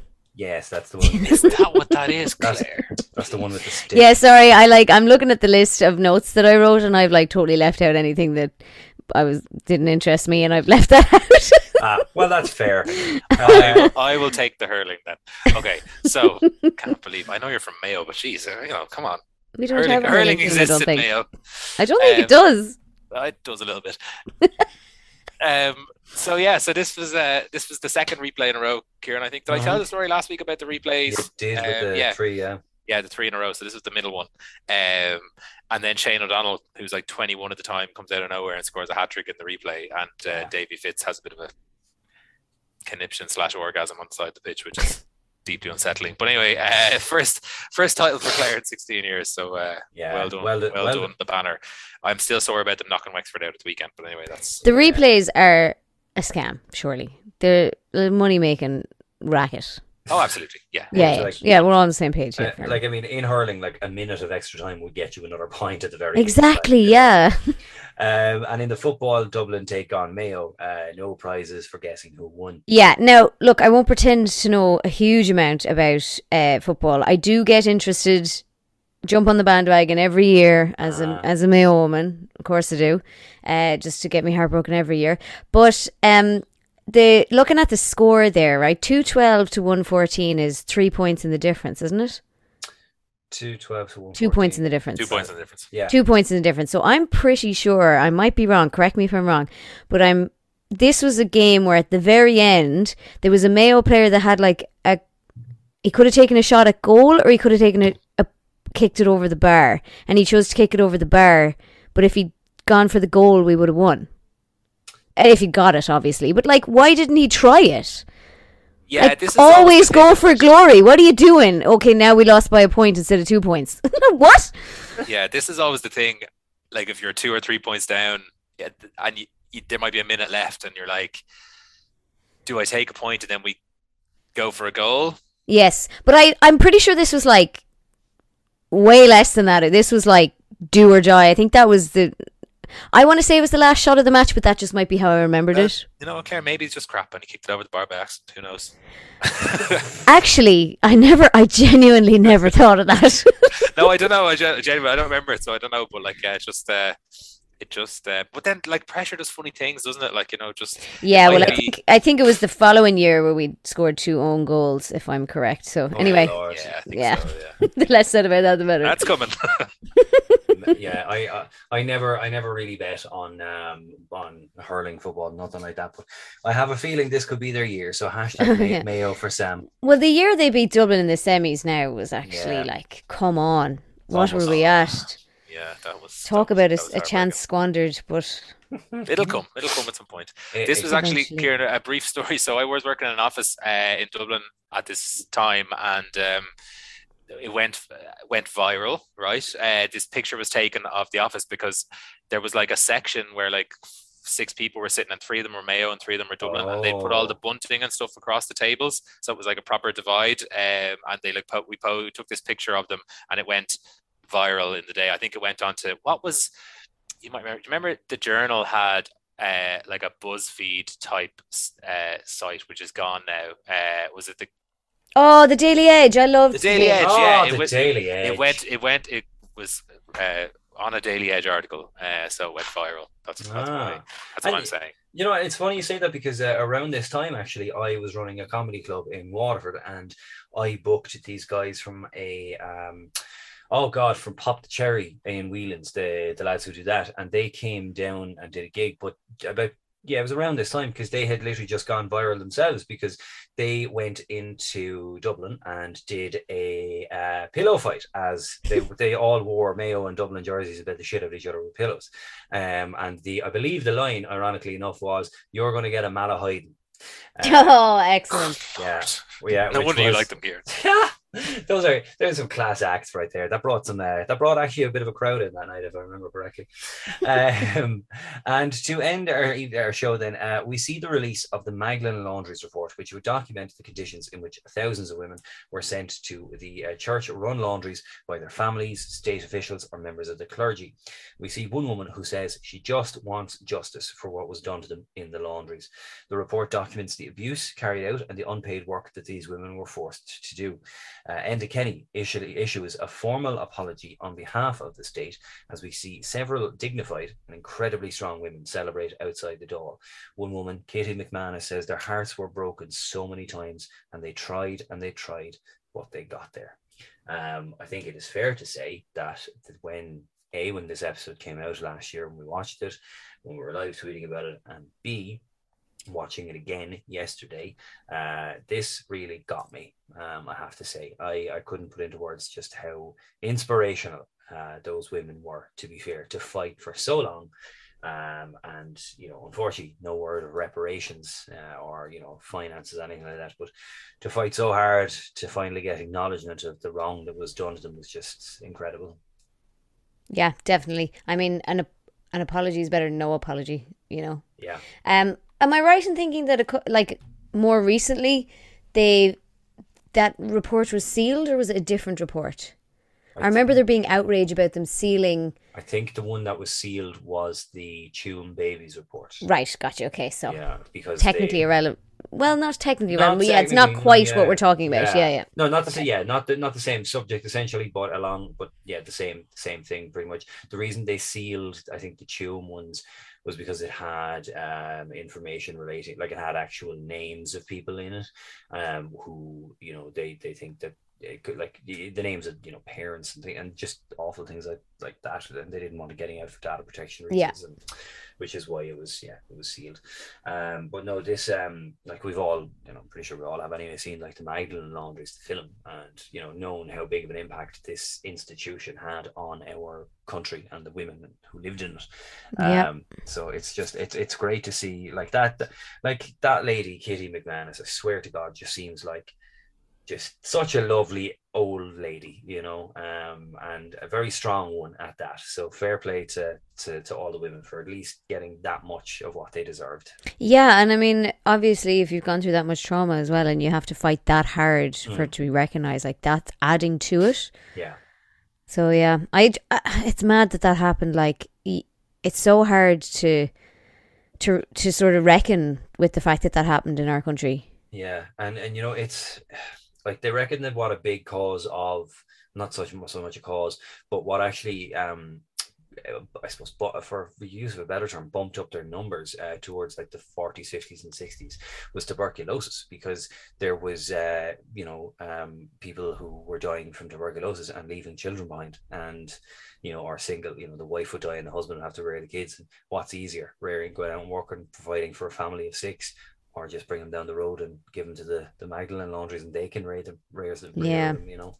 So it's um I mean, I th- I think well, obviously the Magdalene laundries were super cruel, but like an extra added cruelty was the whole way that they like wouldn't let you find out, so they'd.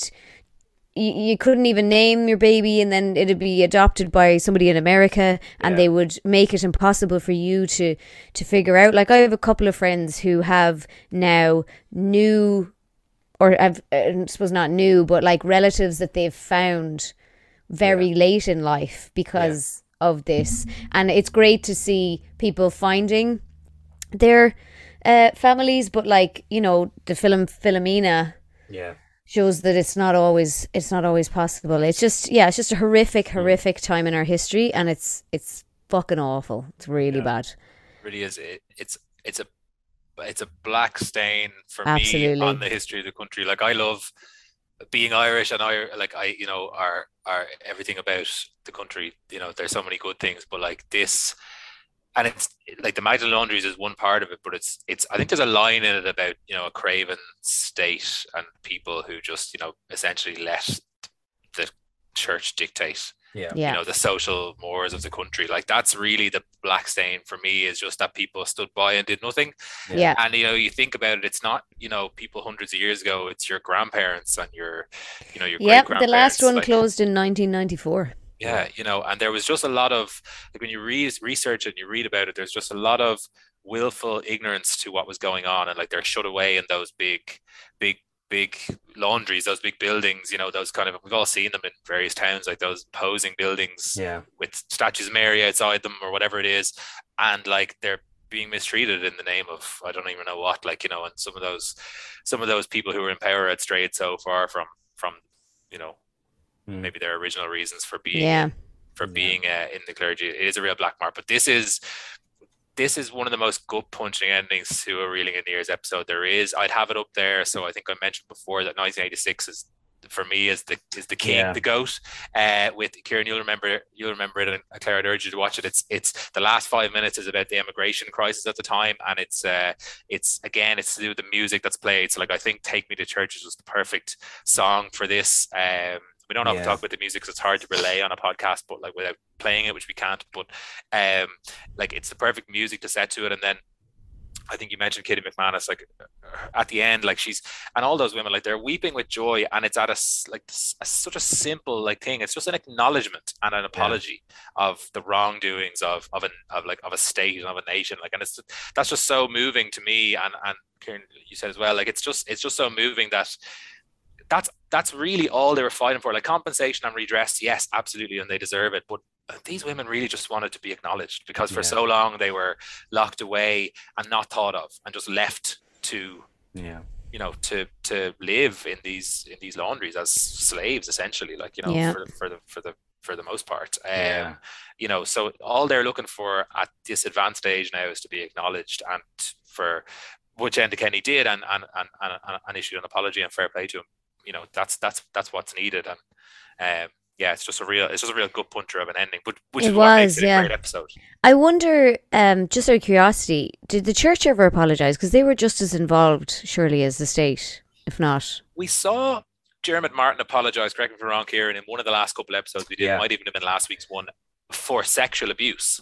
Yeah, that might have been. Uh, yeah, I don't think around. he, in that anyway, he covered Magdalene Laundries, but it was kind of a blanket apology for yeah abuse. Um, I don't know have they since I, I wouldn't bet on it. I w- I wouldn't bet on it, but it is an interesting thought. Yeah, it's like there's there's kind of a I can't remember the name of the online group, but it's kind of a an activist group almost. Anonymous. Uh, no, no. Oh. um, it's an activist group that's kind of looking into, uh, you know, how deep does this go in terms of, uh, you know, your Magdalene laundries and your what have you, because they're trying to draw uh, a comparison between what happened with, you know, again something similar with the Tuam babies, the exact same thing happened with an indigenous boarding school that was run by the Catholics yes in, in Canada, Canada, right? So they're trying to draw a correlation between the two because if you think about it if it happens one place it's an isolated incident. If it happens in two it's a coincidence. But if it happens in two places under the one banner of the one organization mm, it's a mm. conspiracy. it's systematic. so, exactly it's a systematic so they want to know how far back and how deep does this go. Um, well, it definitely did because if you think about like you liken it to the sexual abuse of children and it's you know these people move between um, countries. So like yeah. there will have been you know uh, nuns or or or brothers who run the ran these institutions. Obviously, it was nuns with the laundries, but like. Mm. That would have moved then on missions to, to other countries yeah. and probably ran it the same way. So I would be very surprised if it didn't, yeah, wasn't also the case in other countries. Oh yeah, no, absolutely. Um, so with that, um, we are coming to an end of this episode. So as always, before we go, we'll go around and uh, pick three people from tonight's episode. If we were to bring them to a dinner party, who would they be and why? So Simon, just to give Claire a bit of a flavour, I'll let you go first. So if you bring any three people from tonight, who would they be and why? Okay, so um, I think we'll all probably agree on the first one, or maybe not, but I will bring uh, first person I'll bring is Chris Hadfield. Mm-hmm. Um, like a real um, trailblazer in the way that he uh, we discussed earlier. Claire mentioned like that he that that he opened up space, what they do in space and what they do in the space, International Space Station to the masses by by broadcasting on Twitter and and, and on the various uh, platforms at the time. Um, sound lad, loves Ireland, uh, you know, and and just seems anytime you listen to him, if you listen, if you watch any of the videos or watch any of his TED talks or any of those that kind of stuff, he just comes across as a really, really good, positive person. Um, yeah, you know, doing doing good stuff. Uh, so I'll definitely bring Chris Hadfield. The second person I'm going to bring is Stephanie Roche. Um, I think I know the goal. The goal was a viral moment, and like any any player really can score a great goal. There was a a male Northern Irish footballer who was nominated for the Puskás Award a few years later, and I urge you to look that one up as well. But I think again, it was putting women's sports in the public eye at a time when it still wasn't. We saw Katie Taylor last week, and we spoke about that and how you know she was a real. Um, a real role model in, in her sport, and Stephanie Roche became that in football. Uh, and I think a lot of girls now playing football as teenagers or even as, as young adults now probably idolized her 10 years ago when it wasn't, you know, women's football wasn't on TV and still really isn't. Um, so I definitely have Stephanie Roche as a as a as a as a guest because I'd be interested to hear her story and she's traveled around now and played in different countries and stuff like that. So I definitely have I definitely have her. And the third person I'm going to have, which Kieran I might have as well, is Kitty McManus, the, the mm-hmm. last lady who spoke there. I could have had any or all of these survivors, but we kind of try and keep it to three people. So um, I just think the way her words at the end just move me so much every time I watch them. And I've watched this episode obviously a couple of times since it was first aired last year, and every time, um, it, it really just gets me uh, emotionally in terms of in terms of what these women went through, and she kind of symbolizes that for me. So I'd uh, I'd bring her in, give her all the food, and treat her well. Good stuff. I like your choices. So, Claire, now that you know what that's all about, if you were to take any three people from tonight's episode, bring them to a dinner party, who would they be and why? Yeah, so I really liked your choices, Simon, and I really respect your very well thought out, serious choices. I went for a joke answer. That's absolutely um, fine. That's so encouraged. I went, I went for the Peru 2 and Graham Norton because I thought it would be funny. That sounds like an outrageously funny dinner party. That does actually. That yeah, that does. That I like did consider laugh. getting Edward Snowden and Chelsea Manning into the same room, but I was like, no, the Peru oh, yeah. two now and Graham Norton. They'd squeal just... on you. They'd squeal on you. and Claire, we started this, I think, right back at the early one of the very early episodes, and yeah. it originally started as that, like as a funny dinner party, and we've just made it very serious over time. But uh, yeah, no, definitely that's that sounds like a really really fun dinner party we have.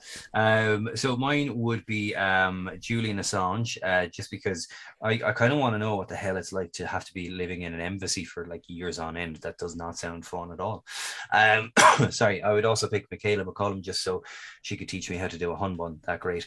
Um, and then you were right. I would also pick Katie McManus just because she reminds me so much of like a lot of older women that I knew growing up, and uh, just seems to be the loveliest nanny in the world. Just want to give her a hug. Exactly. Um, so that is going to do it for us uh, this week. So if you want to follow us on Twitter, see what we're doing, see what we're all about, it's at R I Y E podcast. Um, so a big, huge thank you, as always, to my co pilot or co train driver, as it were, this week, Mr. Simon Chadwick. Thank you, Kieran. Pleasure as always. And the big, huge thank you to Claire, aka Clisare. That's C L A R E, not C L A I R E. Um, but Clisare is C L I S A R E, just to confuse everybody. I know, right? Um, so before we sign off, before we go out, you can tell us again, Claire, where where we where are we likely to find you, doing what and what uh, yeah, so I'm on YouTube and Twitch, and I also make short form content then on Instagram and TikTok, and I'm also on any other social media that you personally prefer, and it's all Clisare, which is C L I S A R E. It's not a real name, it's a totally made up name, but uh, you can search Claire Cullen or you can go to at Clisare on pretty much every platform. Good stuff. So thank you once again, Claire, for joining us. It's been absolutely tremendous having you. Um, to everybody out there that is listening, as I said, we are getting close to the very end. We're nearly there, so don't don't leave us, please. Um, so uh, once again, thanks a million, and as always, keep on reeling.